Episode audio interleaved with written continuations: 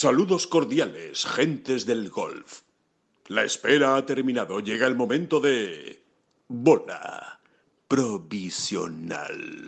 Questa è la storia di uno di noi, anche per caso in via Glu, in una casa fuori città, gente tranquilla che lavorava. Esto es muy raro, muy, muy, muy, muy raro. Empezamos. Que no son las flechas la culpa del indio, que no son las flechas la culpa del indio. Si hay viento, si llueve, no influye en el swing, no importa si es marzo, noviembre o abril. La culpa del indio, la culpa del indio, culpa del indio, la culpa del indio.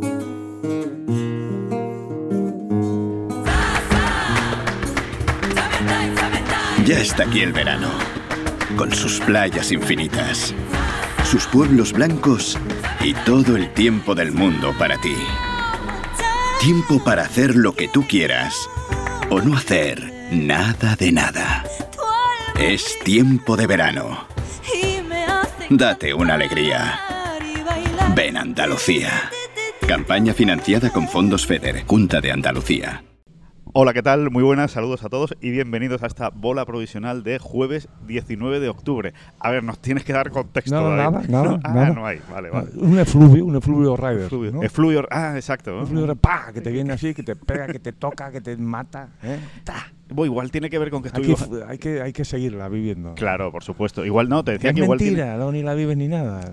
Pero sí, ha, si- ha sido como un ramalazo rider. Venga, vamos a llamarlo ramalazo rider, que te pega así en el.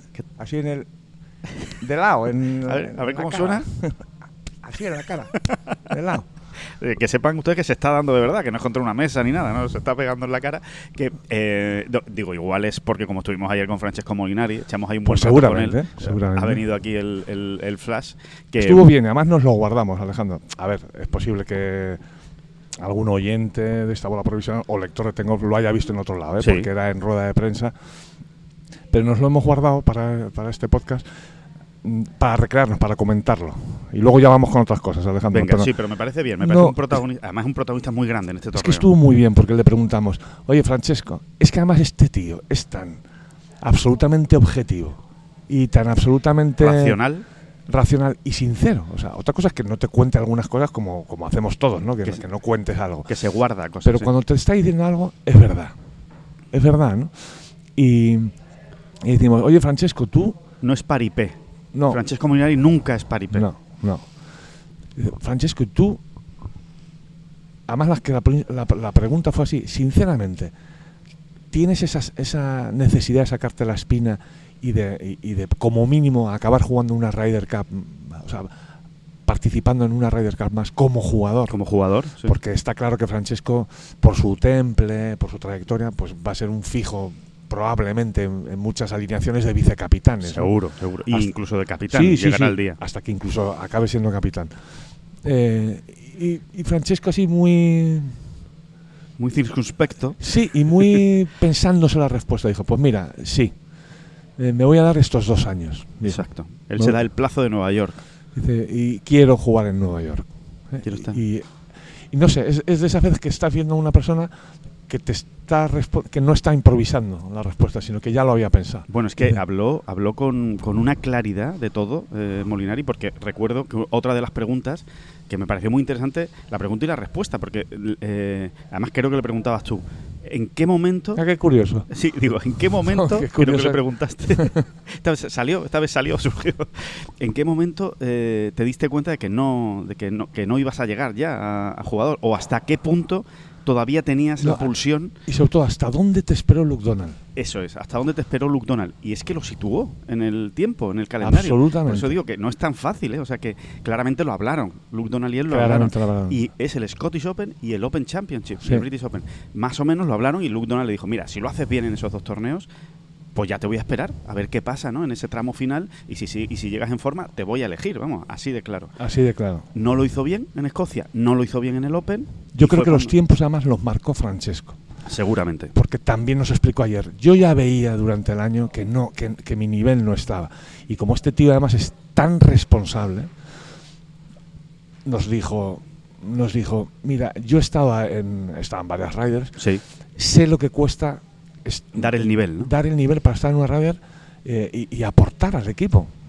Lo- por lo menos sé lo que me ha costado a mí, o sea, que es una burrada, ¿no? Una burrada, sí. Y yo veía durante el año, durante este curso 2023, que, que- que no, que no me llegaba, que no me llegaba. Y yo creo que los tiempos, es lo que tú dices, o sea, Luke Donald, y lo que hemos venido diciendo todos estos meses. Sí, o sea, sí. Luke Donald le iba a esperar, Francesco, tranquilo, mejora, eh, trabaja, tranquilo, que en cuanto des un mínimo, yo te voy a meter en el equipo porque te quiero tener con Fleetwood, porque, en fin. Y por todo lo que ofrece eh, Molinari en, en un equipo Ryder que ya está más que demostrado. El equipo Ryder en un Forsome es que es un tío que en cuanto está bien es tan seguro, ¿no? Da, da tanta fiabilidad. Claro. Y los tiempos los marcó Francesco. Dijo, mira, vamos, Luke, si te parece Me bien, esperas hasta el Open. vamos a ver qué pasa en, el, en, eh, en Escocia y en el Open. Y ahí ya vemos. Y no se vieron, no, no, no lo vieron. No lo vieron, no lo vieron y entonces fue cuando ya le comunica a Luke Donald que si quiere ser vicecapitán y Molinari, Francesco, vamos, ni duda, dice sí, sí, sí, eh, cuenta conmigo. La verdad es que tendría que haber muchos más Francescos Molinaris en el mundo, ¿eh? no solo en el golf, sino en el mundo en general, ¿eh? Porque, Sí, sí, sí, sí. porque es que no, no engañan, no, no, en fin, es que van de frente, te dicen las cosas como las piensan, eh, son generosos, eh, piensan en los demás, en el resto de, de los- del equipo, en el resto de sus compañeros. Eh, da gusto, da gusto, la verdad. Eh, tratar con, con personas como Francesco Molinari. Después será más serio, eh, lo que está tan de moda ahora del carisma, venderá más, venderá menos. Hay mucha gente que dice, sí, sí, pero es que yo, de verdad, yo para jugadores como Molinari es que, es que me aburro cuando los escucho. No, pues no se aburra tanto y escucha y escuche de verdad todo lo que dice, porque después es interesante todo lo No, que de dice. hecho, si tienes un problema escuchando a Molinari, eh, Tienes un problema en general. Pues eso, eh, pues eso, valga la redundancia. El problema lo tienes tú, no Molinari, porque precisamente Francesco, eh, cuando habla largo y tendido, rascas y siempre está diciendo cosas, ¿no? Siempre. Siempre está eh, diciendo cosas, a poco que las preguntas estén a, su altura, vamos. Exacto, sí, sí, es tiene un sentido común eh, extraordinario y, y la verdad es que, bueno, no- nos gustó verle y, y después eh, tampoco vende ninguna moto, ¿eh, eh, Francesco? O sea, cuando se le preguntaba, pero ¿y est- ¿crees que estás cerca de, de tu mejor nivel? No se ve, él no se ve todavía, ¿no? Cerca de su mejor nivel. Él dice, a ver, cerca, cerca, pues diría que no. O sea, creo que todavía me queda trabajar mucho, sobre todo el, el juego largo, ¿no? Es, es lo que le Sí. tiene descontrolado a Francesco Molina, que ha sido siempre una máquina de tía Green y ahora pues ha perdido esa, esa consistencia y, y en ello está, ¿no? Tratando de recuperarla. Y en ello está, tiene edad y todos queremos tenerlo, todos queremos tener a Francesco Molinari en Todos, Nueva York. ¿eh? todos. Ya pensando en lo que puede ser aquello, pues tener a un Francesco Molinari absolutamente maduro, absolutamente eh, mm, de vuelta. En el mejor de los sentidos, ¿no? Sí, cuando sí, sí, cuando se habla de que está de vuelta, que ya nada tampoco le afecta mucho, que ya, ¿no? Que él, que él, que ya, que él ya sabe por dónde van a venir los tiros. Y que ¿no? sabe dónde se está metiendo, que sabe perfectamente dónde se está metiendo y además con las ganas que volvería Francesco Molinari, ¿no? Porque se le, ve, se le veía ayer, ¿eh? que tiene muchas ganas de darse esa oportunidad, no es una manera de hablar, no es quiero jugar una Ryder más a ver si me llega, no, no. Él quiere estar en, en Nueva York después de haberla vivido por dentro, ¿no? ¿Tú te das cuenta que estamos en octubre de 2023? Se ha jugado la Ryder Correcto. no hace ni un mes. No hace ni un mes. y ya estamos hablando del equipo. Es verdad, ¿eh? ¿De Del quién va a equipo, del equipo dentro de dos años. Todavía queda un año para que empiece el año Ryder de Es clasificación. impresionante. Bueno, pues así somos nosotros. Y así es la Ryder Cals. Así, así es la Ryder Cals. Así de pesados somos, madre mía de mi alma. Oye, la que les queda a ustedes hasta Nueva York. Oye, y otro que nos cayó muy bien ayer, otro que nos ganó, otro que ya forma parte del equipo de, perdón, del equipo de, de la bola provisional y de Ten Golf, Wyndham Clark. Sí, sí, sí. El otro, el otro campeón de Major con, con el que estuvimos hablando ayer, campeón del US Open. Qué buena sensación transmite ese chaval. Es ¿eh? más, puede que ocupe un lugar en el, en el locker, en el locker de Tengolf. Sí. Puede que, que, que bueno, a ver, él ya ocupa un lugar, pero no Sí. sé si su lugar, o sea, si quien va a abandonar el locker es Justin Thomas, Porque no, me, no me gusta Justin Thomas en la Ryder. Sí. Es que sí. no me gusta. Bueno, ya lo hemos comentado, ¿no? No, pero es verdad, es verdad. No, pero Sí. venga, como luego están majete, ¿no? ¿Eh? Justin Thomas, hombre, sí, sí, sí, sí. Pero es verdad que en la Ryder se pasa tres vueltas. Se pasa tres vueltas. Sin y no es necesidad. necesario. Claro. Sin necesidad. Si es que Justin, que si a ti simplemente con verte jugar en una Ryder ya Cup, estás por ejemplo, transmitiendo. ya estás transmitiendo lo que quieres transmitir. Relájate porque el otro es, mm, pasaste tres pueblecitos ridículos, ¿eh? tres pueblecitos de Kentucky además, ¿eh?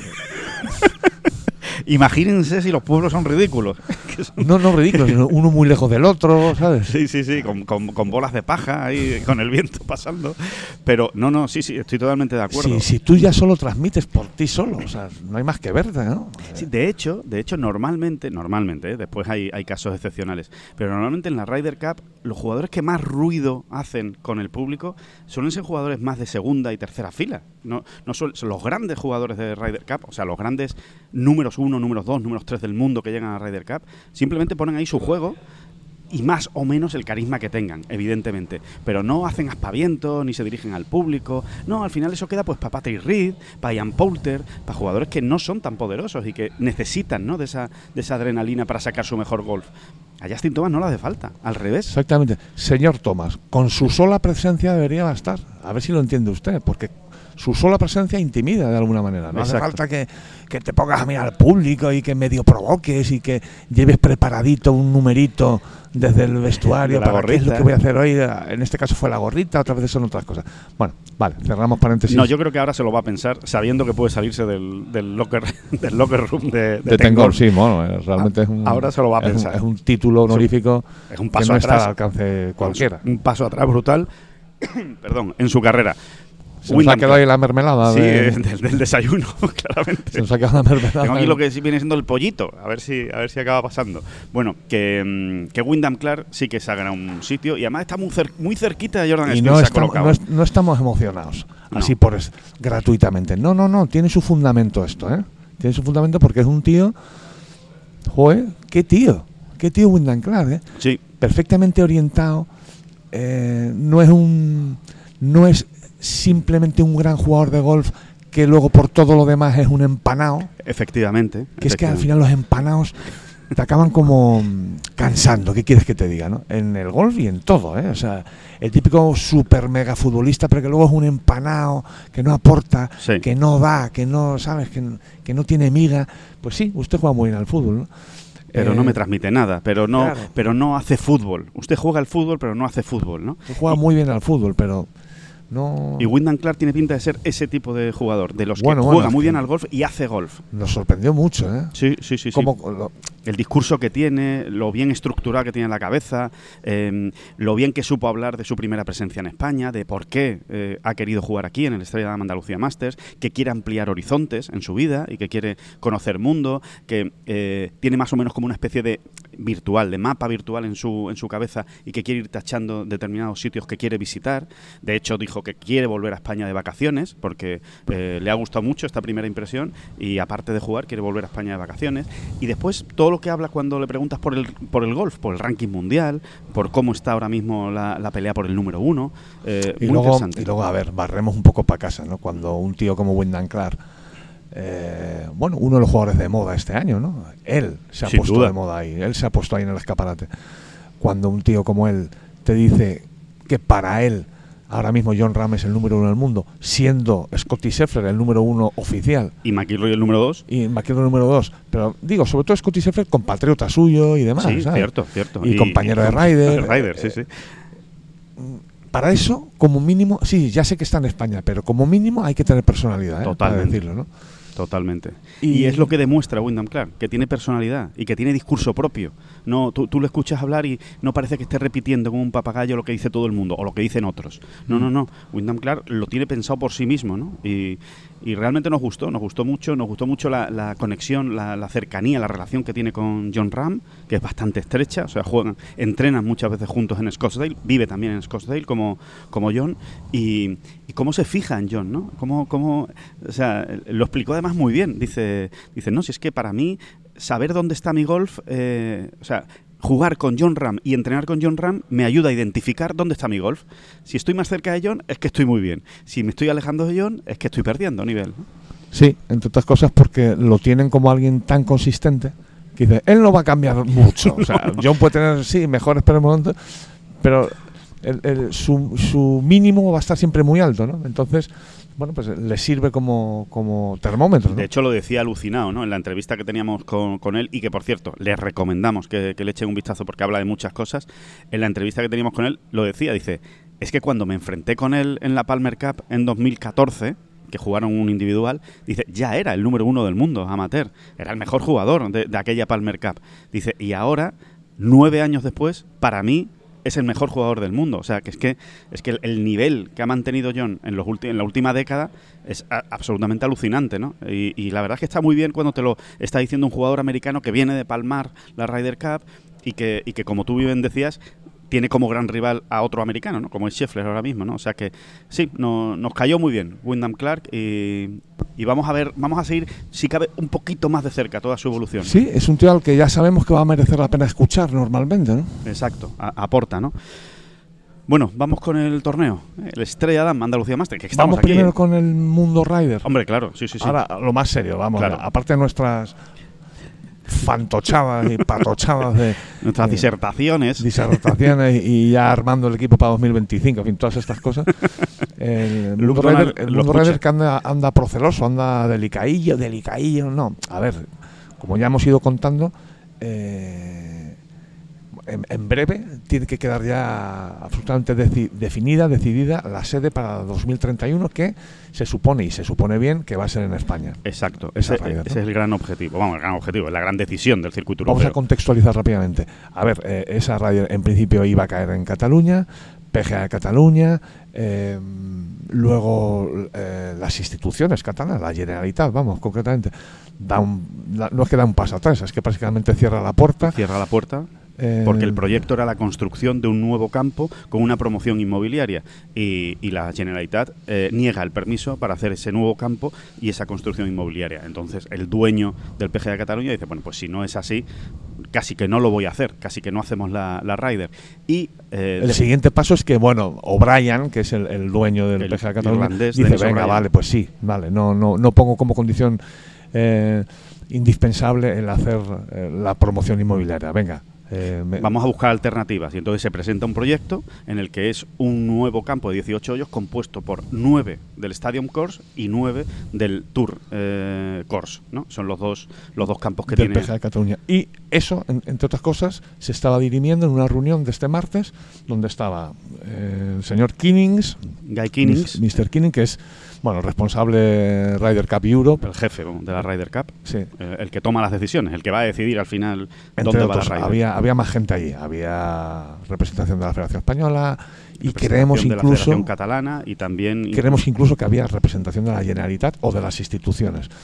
Entonces, ¿en qué proceso está eh, David ahora mismo después de esa de esa reunión? Ha sido ver, martes y sinceramente, miércoles, ¿eh? como nosotros, nosotros como lo que habíamos informado era que esto iba a ser una decisión rápida y en breve, bueno, pues mm, no es que haya que rectificar nada, pero sí que hay que matizar seriamente el hecho de que no va a ser ya. O sea, Exacto. que, se- que está todavía en estudio, que se ha hecho... Lo que se ha hecho es inspeccionar el proyecto, ver sobre el In terreno, situ, ver sobre el terreno cómo quedaría, más o menos, ya los nueve, estos nueve, estos nueve, vale, hacerse una idea de cómo quedarían las carpas, cómo quedaría todo. qué es lo que habría que hacer, qué no, qué no hacer, en fin, todo eso. Y ahora los técnicos del circuito europeo van a emitir un informe que se lo van a pasar a Guy Kinnings y le van a decir, pues mira, esto sí, esto no, para esto necesitamos hacer esto, tendrían que hacer esta construcción, tendrían que remover esta tierra, en fin, eh, habría que hacer una serie de ¿Con qué hay que quedarse? Pues que de momento no se ha dicho no. Correcto. Ni de la parte de la Generalitat, como había ocurrido, ni de la parte de Ryder Cup Europe. Entonces, eh, está ahí, está ahí. en stand-by. Y, Ah. y después, a partir de ahí, empezaremos a hablar. Si finalmente eh, hay fumata blanca y se juega en el de Cataluña, no hay más que hablar. Si no es así, entonces em, entraremos ya en el, en el plan B, C, no por orden de, de- de importancia o, de, o- Eh, sí, o no por- potencialmente importantes, exacto. sino en, en- por orden cronológico. Que ahí ya entran lo que hemos contado también, Madrid, Bilbao, tal, Exacto. pero eso ya lo siguen veríamos. a la expectativa de ver qué pasa con la sede de Cataluña. En fin, yo diría, para resumir, Alejandro, que lo que nosotros, por ejemplo, aquí en Temo Golf pensábamos que iba a ser cosa de no mucho más allá de finales de octubre, pues quizá Se alargue un un poco más. y hasta mediados de noviembre o incluso finales de noviembre no conozcamos la definitiva sede de la Ryder Cup 2031. Exacto, perfectamente explicado. ¿Y, y el, y la, el key de la cuestión? Pues yo creo que es que el circuito europeo le va a decir esto es lo que hay que hacer al PGA de Cataluña y tendrá que ser, ser el señor O'Brien, Denis O'Brien, el que diga, venga, pues lo hago y vamos hacia adelante, o a lo mejor el señor O'Brien dice, pues no, no me, no me compensa, no me interesa, no, no voy a hacer esto porque es un gasto brutal y, y por lo que sea no, no, no compensa, o incluso la Generalitat. Dice, no, es que esos cambios ya implican un, no sé, eh, alguna cosa eh, medioambiental que no entra por nuestra cabeza. Y entonces a lo mejor Una no se acaba cosa medioambiental, qué bonito. ¿eh? Sí, la verdad es que cada vez tengo más facilidad de palabra. Es algo increíble lo que hace, lo que hace la edad. Vale, pues eh, ese- esa es la noticia de la semana, realmente, ¿no? En cuanto a, a la Ryder Cup. Y ahora sí, ¿no? Vamos con, con este. Sí, con por este Dios. estre- con este Estrella Dam Andalucía Masters. Eh, bueno, que estamos aquí, ¿eh? Estamos en. Pues, que, que bien estamos, ¿eh? Que bien está esta sala de prensa, este Media Center. Eh, bueno, sala de prensa, coño, que estamos en España. Media Center y Media Center. No, no, se lo decía ya más yo entre bromas y veras a- a- a- al equipo de Oscar Díaz, que Fátima, María y demás, que, que- que es- que están aquí. Y que, que es bonito ver Sala de prensa, ¿verdad? en el frontispicio ahí. Sala de prensa. Y no media centro media centro Media no, pero qué media centro si estamos aquí en- eh, muy pegaditos a Algeciras Pues aquí está la sala de prensa que le podemos decir que está, David, bueno, tú eres mejor que yo para esto, pero a 30 metros de 30, 35 metros de... ¿Tú de verdad crees que hay 35 metros? Hay más, piénsalo ¿no? bien Hay más, ¿no? claro coño piénsalo bien No, yo lo estoy mirando y me parece que O sea, no es- estamos hablando a cuánto estamos de la, de de- la de calle la de, cancha, práctica, de la ¿no? calle de prácticas, exacto. 35, hay ¿Tú por qué dices? ¿50? 60 y ¿Sí? 68 te diría fíjate, luego 68. vamos a contar Increíble. Bueno, pues a 60. Vamos, que la estamos viendo. Ahora mismo estamos viendo a, a jugadores ahí calentando, evidentemente, antes de salir a, a dar la vuelta. Mira, esto lo estamos grabando a las 9 de la, 9 de la mañana. Em, bueno, pues a unos 60 de la calle de prácticas. Después de la calle de prácticas está el T del 1. Exactamente Y después del del 1 está el Green del 18. Y ahí en el Green del 18 está la entrega de tarjeta. O sea, es que lo tenemos todo. est- Estamos mejor que queremos eh, esta, esta semana. La verdad es que es Bueno, espectacular la ubicación. Simplemente si- sirva el dato. Mm, Entre la sala de prensa y la calle de prácticas, es decir, en esos, según yo, 68 metros, según Alejandro, 35, eh, lo que tenemos es un patting green que además nos lo han. O sea, está perfectamente adecuado. Nos han dejado ahí unos paters y unas bolitas para que de tanto en tanto salgamos ahí a dar unos pats. A echar, a echar competiciones incluso, ¿eh? He Sí, visto sí. ahí competiciones. Bueno, incluso ayer vimos a Kate Pelly también echando unas competiciones con José María Zamora y con, y con Federico Páez, con los árbitros, ¿no? Y el director del torneo. No le rodaba bien la bola a la peli, ¿eh? Te digo en serio, por lo que estuve viendo, no, no, no tiene Es- toque, ¿no? sal- salía. Mordida. le- le- salía guarrilla, o sea, salía como dando saltitos. Siempre. Kit, Esto hay que entrenarlo más. todo esto hay que. Vamos a ver cómo viene el palo. ¿Cómo viene el palo? Esto hay que trabajarlo. Hay que pasar a través de la bola. Joder, mi alma. Bueno, pues evidentemente, bueno, que esto, que esto está, que ha empezado ya, que está, que está en marcha el, el torneo y que aquí todo el mundo está mirando arriba, eh, David, mirando al cielo y cruzando los dedos, cruzando los dedos para que eh, el torneo, dentro de las dificultades meteorológicas que vas a tener, que eso es obvio, tanto por viento como parece ser lluvia, a ver si nos libramos, pero bueno, está ahí en el límite, que se pueda desarrollar con normalidad y que ojalá podamos acabar el domingo. Ahora mismo habría que decir que sí, que todo apunta a que el domingo se va a acabar con algún pequeño retraso seguramente, pero el domingo se acaba, porque el sábado y el domingo el parte es muy bueno. Sí, y el jueves y el viernes no es la absoluta tragedia infernal que se, que se tenía prevista hace una semana. El parte ha ido mejorando. Bueno, cada seis horas cambia, la verdad. Esto es una locura. El campo de escribir y dices, eh, es que eh, voy a volver a mirarlo, el parte, porque porque ha vuelto a cambiar lo, seguro. último que me, lo último que me dijeron igual ya no vale.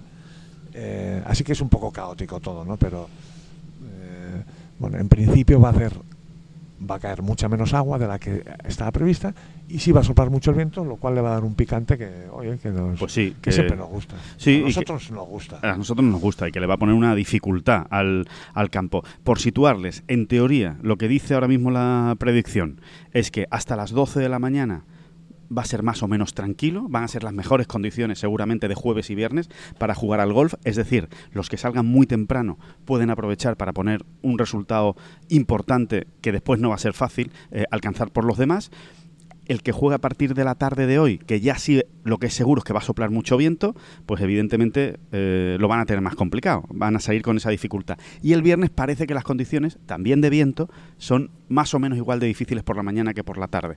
Es decir, que en principio los jugadores que están saliendo ahora mismo a jugar son los que deberían aprovechar para, para, tomar ventaja. Y una cosa muy curiosa, vamos a ver al final, lo bueno de esto es que en cuatro días sabemos la respuesta, no hay tu tía es muy curioso. Hablas con un jugador, con otro, vas haciendo una, digamos, una especie de encuesta, sin que sea una encuesta, pero bueno, vas hablando con uno y con otro. Y yo veo a la gente, a los jugadores, ¿eh? a los profesionales, a los que van a estar ahí dando palos, divididos claramente en dos grupos. Están los que te dicen, vamos a reventar el campo.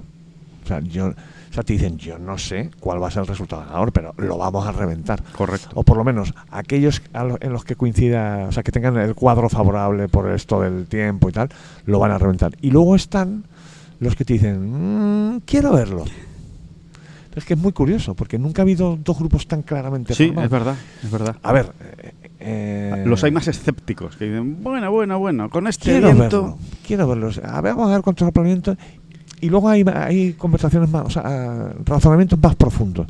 Quiero verlo, quiero verlo, porque es verdad que los greens van a estar, si están más tiernos, pues se van a poder dejar bolas más cerca de la bandera, pero aún así, pero quiero verlo. A ver, todos hablan de un resultado... Sí, ganador importante. Importante, ¿no? Pues vamos a ponerlo quizá en menos 20, ¿no? Exacto, un resultado alrededor del menos 20.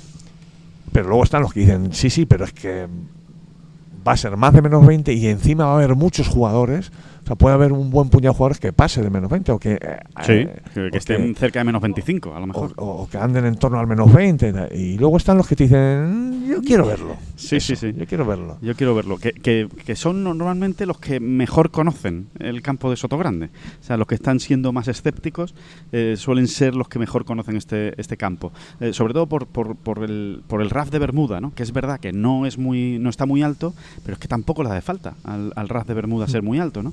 Incluso hablaban de, vamos a ver qué banderas ponen. Y en función de las banderas va a ser también más fácil o más difícil, ¿no? O sea que va a ser muy interesante. Realmente va a ser, va a ser muy interesante la, semana. Es el debut, ¿eh? El debut en un torneo del circuito europeo del Real Cruz de Golf Soto Grande. Así que hay muchas ganas también de ver cómo se comporta el campo. Bueno, y justo ahora, en esta bola provisional, hacemos un pequeño alto en el camino, pues para hablar con una invitada muy especial. Eh, se llama Rita Jordao es eh, la directora de ventas y marketing de Sotogrande SA y desde luego pues eh, estamos seguros de que es una de las personas pues más felices de ver un torneo como este Estrella Damm Andalucía Masters celebrándose en el Real Club de Gol de Sotogrande por primera vez. Rita, ¿qué tal? ¿Cómo estás? Muy bien, muchísimas gracias. Muy contenta, como dices, y muy bien de, estar disfrutando de otra prueba profesional de, de, alto calibre aquí dentro de Sotogrande. La verdad es que somos unos afortunados. Muchas gracias a ti por estar en esta bola provisional con nosotros y para contarnos pues las pues no sé, las maravillas, ¿no? Porque no se puede decir de otra manera las maravillas de una región como Sotogrande, de una zona como Sotogrande, que sin ninguna duda es número uno eh, en España y diría que eh, en Europa y, ahí pegándose en el mundo también eh, como destino de golf y destino de otras muchas cosas. Te quería preguntar, ¿qué supone un torneo como este Estrella Dama Andalucía Masters? Antes se celebraba en Valderrama, este año debuta Sotogrande para Sotogrande S.A. Yo creo que de forma aislada estos torneos mm, siempre representan pues un volumen de, jugadores que vienen a, la zona, eh, representa un determinado posicionamiento en los mercados internacionales y nacional, por supuesto, eh, pero más que todo, esto funciona y es lo que ha funcionado aquí es que se haya hecho a lo largo de muchos años, que Soto Grande y los campos de golf de Soto Grande hayan acogido las más importantes pruebas eh, del golf mundial eh, a lo largo de los años, desde el, desde el 64 hasta hoy, pasando lógicamente por la Ryder Cup del 97, que es incontornable, pero siguiendo este año con un Live Golf aquí, aquí en Valderrama y, que la Andalucía Masters siga aquí en Sotogrande pues es una gran prueba de la calidad de golf que existe aquí en la zona, pero también es esto, es el trabajo continuo que Sotogrande como destino ha hecho desde sus primeros días y que lo sigue haciendo. Y esto, la verdad es cuando lo haces a la larga, significa que hay una inversión por parte de Sotogrande y los campos de golf de Sotogrande en el golf eh, profesional, en el golf internacional profesional, pero que el retorno está a la vista. El retorno está a la vista porque mm, la gente conoce los campos de aquí, los reconoce y los reconoce como los mejores, como has dicho muy bien, entre España y algunos de los mejores de, Europa y del mundo. Eh, sí, porque al final esto sale muchísimas, en muchísimos países, en televisión, se emite por, por eh, muchísimas cadenas y al final, oye, pues estás viendo eh, efectivamente la, bueno, pues la, oferta, la enorme oferta que hay en Sotogrande desde el punto de vista de golf. Y además ya no es solo el golf, ¿no? Porque hay muchos planos de televisión pues, que se acaba ofreciendo pues la imagen de la costa, del mar, imágenes realmente preciosas que se quedan grabadas a todo el mundo. Eh, ¿Cuál es la oferta de golf de Sotogrande? Eh, yo creo que todo el mundo la conoce, pero quiero que nos la recuerde, Rita, y que nos pongan los dientes largos de esta maravillosa oferta que tenéis. Yo voy a, empezar por el inicio, porque y además es donde estamos aquí, ubicados hoy sentados en, en, el T del 1 del Real Club Sotogrande, y aquí empezó todo. Empezó el día en que un señor eh, al cual todos aquí tenemos mucho cariño, que se llamaba Joseph McMaking y que decidió pues establecer y recrear lo que era la visión de un resort eh, estilo americano en Europa, el primero realmente, hace 60 años esto ocurrió, este año estamos celebrando esta fecha importante, em, pero y en el 64 abre el primer campo del, de Cádiz y uno de los primeros de, de, la Costa del Sol, el Real Club Sotogrande, en el año 64. Y ese mismo año ya empieza a coger eh, pruebas internacionales de, altísima importancia. Eh, este campo actualmente, y 60 años más tarde, está posicionado en los principales rankings internacionales como el número 2 en España y uno de los primeros en Europa. O sea que Mm, han pasado 60 años, se han invertido en instalaciones, lógicamente, se han hecho trabajos de mejora, pero la realidad es que es un campo de socios privados que mm, el jugador que viene de fuera tiene oportunidad de jugarlo, eh, se les da la oportunidad, pero que no deja de ser un campo de socios privado que como campo de socios los socios han tenido eh, siempre este cuidado de reinvertir en esta joya que tienen en sus manos. De mantener ¿no? la calidad del, del, campo desde, pues desde sus inicios. Claro, mantener y en algún momento incluso subirla. Mejorar. Em, esto empezó por ahí y, sigo cronológicamente pasando por Valderrama. Valderrama se construyó inicialmente, como las aves, también por, uh, por Sotograndesea eh, y a dada altura pues cambia a Valderrama y se convierte en el campazo que todos conocemos.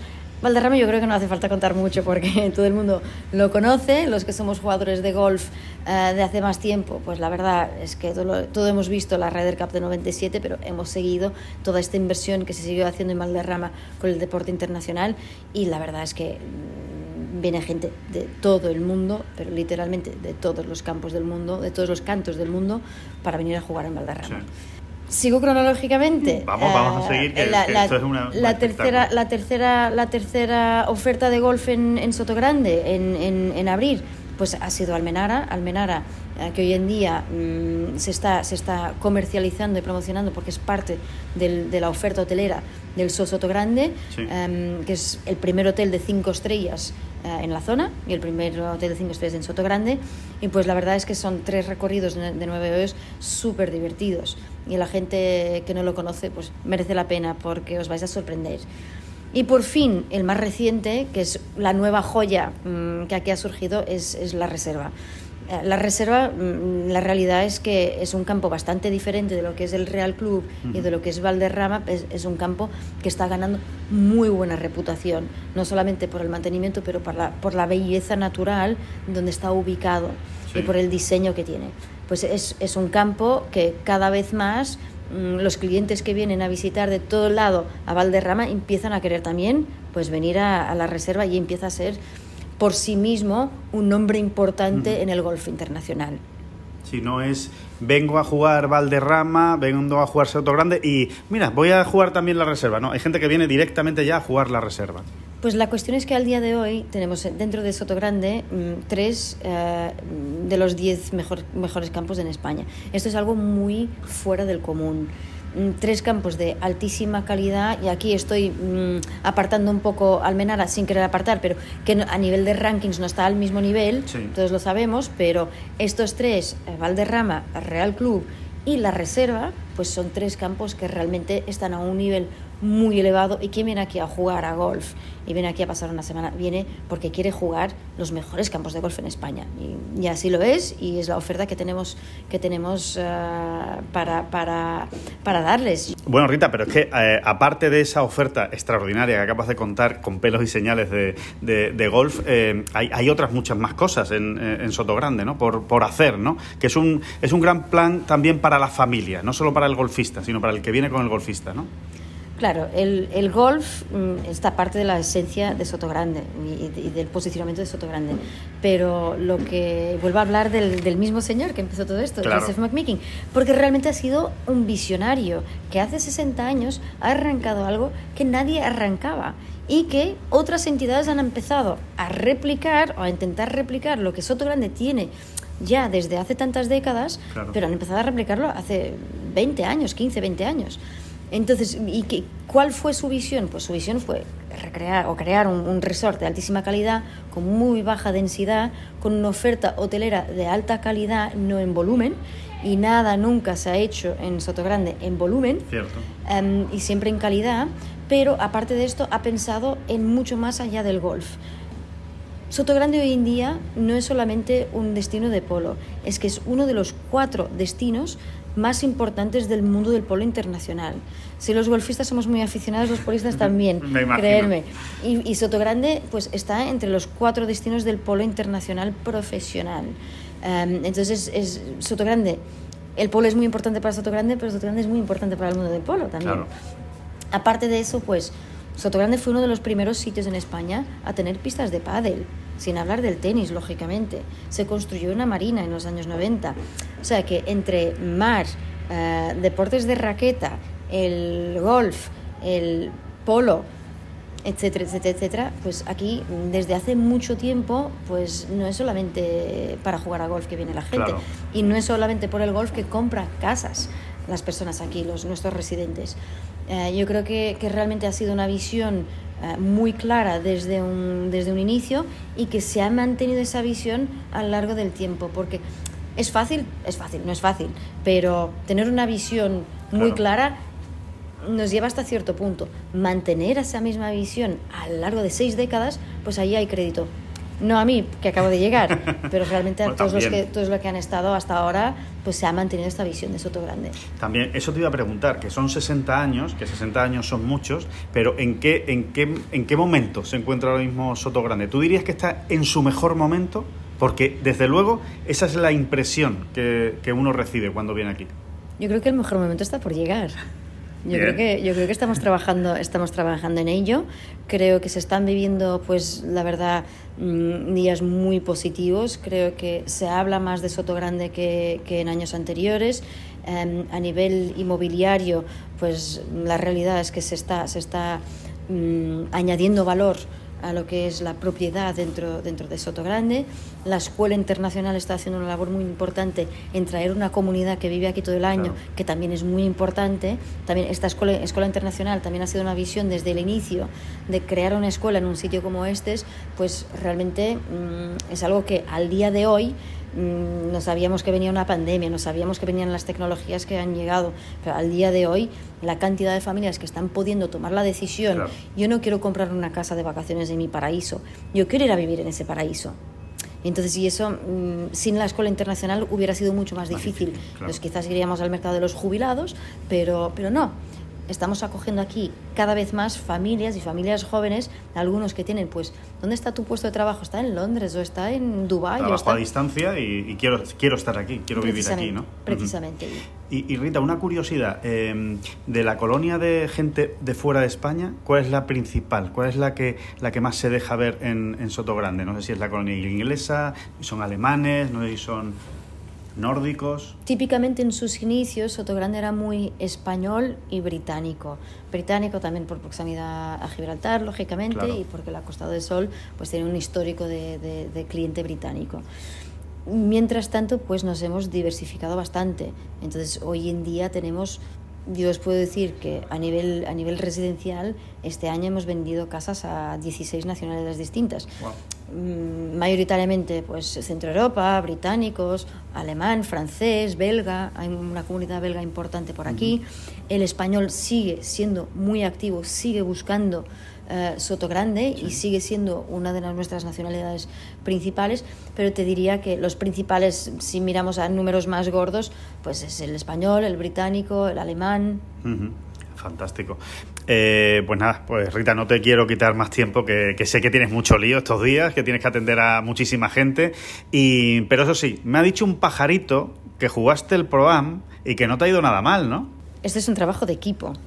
cierto, cierto. Y el profesional que nos ha tocado, que ha sido además un encanto, Olesen, que, que, tanto el profesional como su han, han, sido, han sido un encanto y han hecho la partida, la verdad, divertidísima. Y en conjunto no nos ha ido mal. Hemos terminado en tercero. Tercero, bien. Oye, yo, a copa. Ha habido copa, ¿no? Hay copa, hay copa. Hay copa, pues ya está. Ya se puede enseñar, se puede enseñar y se puede lucir. Bueno, pues Rita, de verdad, Rita Jordao, eh, directora de ventas y marketing de Sotogrande Sean, muchísimas gracias por estar en esta bola provisional. Enhorabuena por el trabajo que hacéis y muchísimos éxitos para el futuro. Muchas gracias a ti por eh, tenerme aquí acompañando este programa hoy. Lo decíamos, ¿no? Que, toca hablar de la tarjeta. Evidentemente es que quedan dos torneos, eh, nada más, para acabar. Hay gente, de hecho, que este va a ser su último torneo. Hay jugadores que va a ser su último torneo eh, Soto Grande porque no entran en el Qatar Masters. Y aquí se están jugando los derechos de juego del año que viene.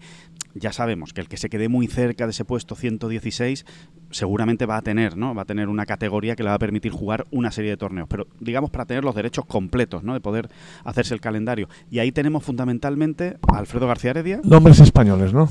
Alfredo García Heredia, que es el, más claro, porque es que está en el puesto 116. Sí, él, ahora marca el dónde está el listón. Él, su nombre es el quien marca el listón. El que, al que todos quieren atrapar, ¿no? Los que van, los que van por detrás.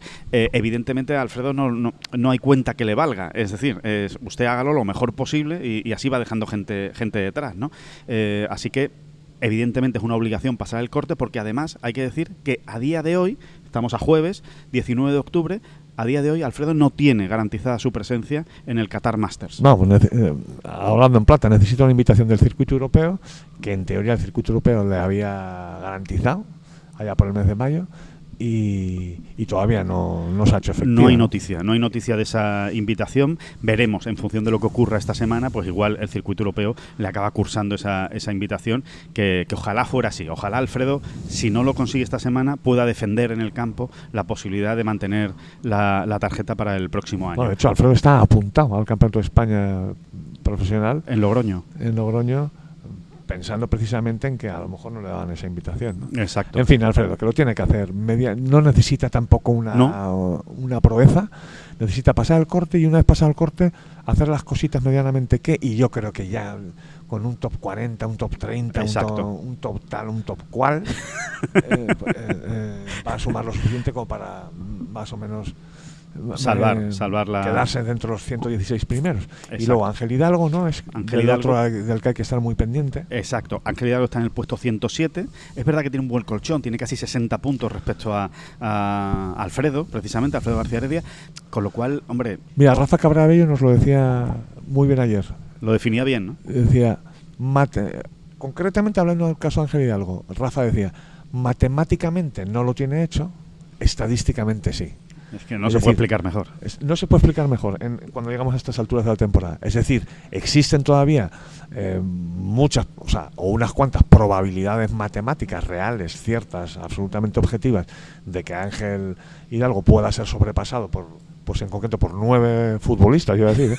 por nueve cada uno con su equipo, con su club, con su escudo, por nueve jugadores eh, existe esa posibilidad matemática, pero estadísticamente eh, es, muy complicado que se den. Es casi imposible, ¿eh? Lo que pasa es que como se han visto, como se suele decir también en esta cosa, se han visto cosas peores en el deporte, pues evidentemente hay que. Yo después de lo que ocurrió en la final del Challenge del año pasado con, con Alex del Rey, yo ya me creo todo. O sea, se realmente se pueden dar todo ese tipo de carambolas. Se pueden dar. Recordemos que Alex del Rey llegaba en una posición comodísima. sexto. Prácticamente todo dábamos por hecho que era imposible que le pasaran en la final. Cinco.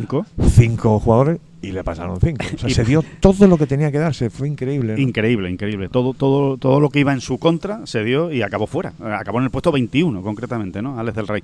Así que bien haría Ángel Hidalgo en pasar el corte y ya Sí, está. Este sí que sí. O sea, este, como pase el corte, mm, vamos, es que no, no hay tutía ya, ¿no? Y además habría que decir eh, que, vale, que estas son cosas más filosóficas y un poco estúpidas, pero que la temporada de Ángel Hidalgo se la ha merecido también, que, la, que ha peleado cada punto Ángel Hidalgo, que ha, que ha ido sumando, que ha ido sumando. Es verdad que está acabando la temporada, que se le está haciendo un poco larga la temporada Ángel Hidalgo, pero todo lo que ha hecho en, el en la primera mitad y di- diríamos que en los dos primeros tercios de la temporada se lo ha ganado, se lo ha ganado el- el- el- la tarjeta, así que ojalá. Y ojalá. cómo nos gusta, cómo ha aterrizado Ángel Hidalgo. Que sí, ya no es un novato, ¿eh? Pero No, no.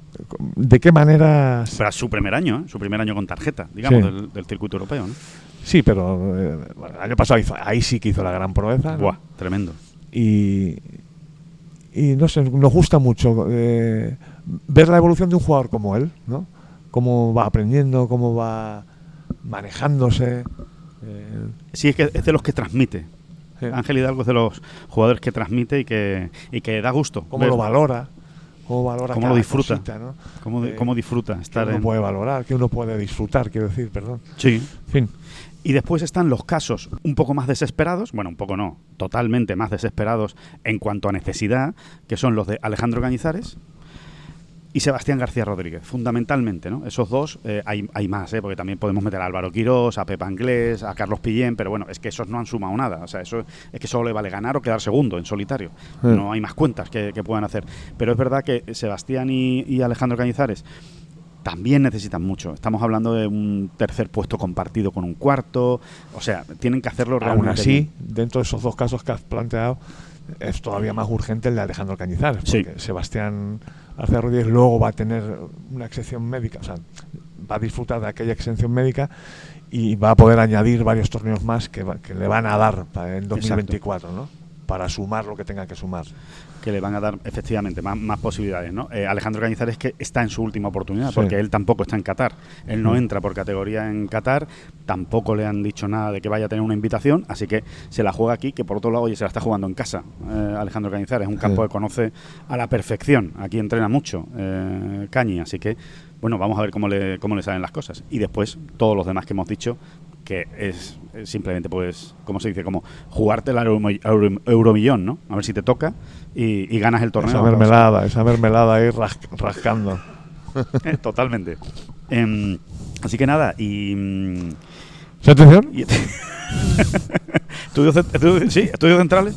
Que, mm, que bueno, que, que ¿Sí, eso-? Sí, sí, nos llaman del... ah, tenemos que irnos al T del 1. tenemos que irnos al TI del 1, efectivamente, porque esto ya está en marcha. Que, mm, que nada, que vamos a, a pasarlo bien. Marea mi barca aquí, la deriva me lleva aquí. Marea mi barca.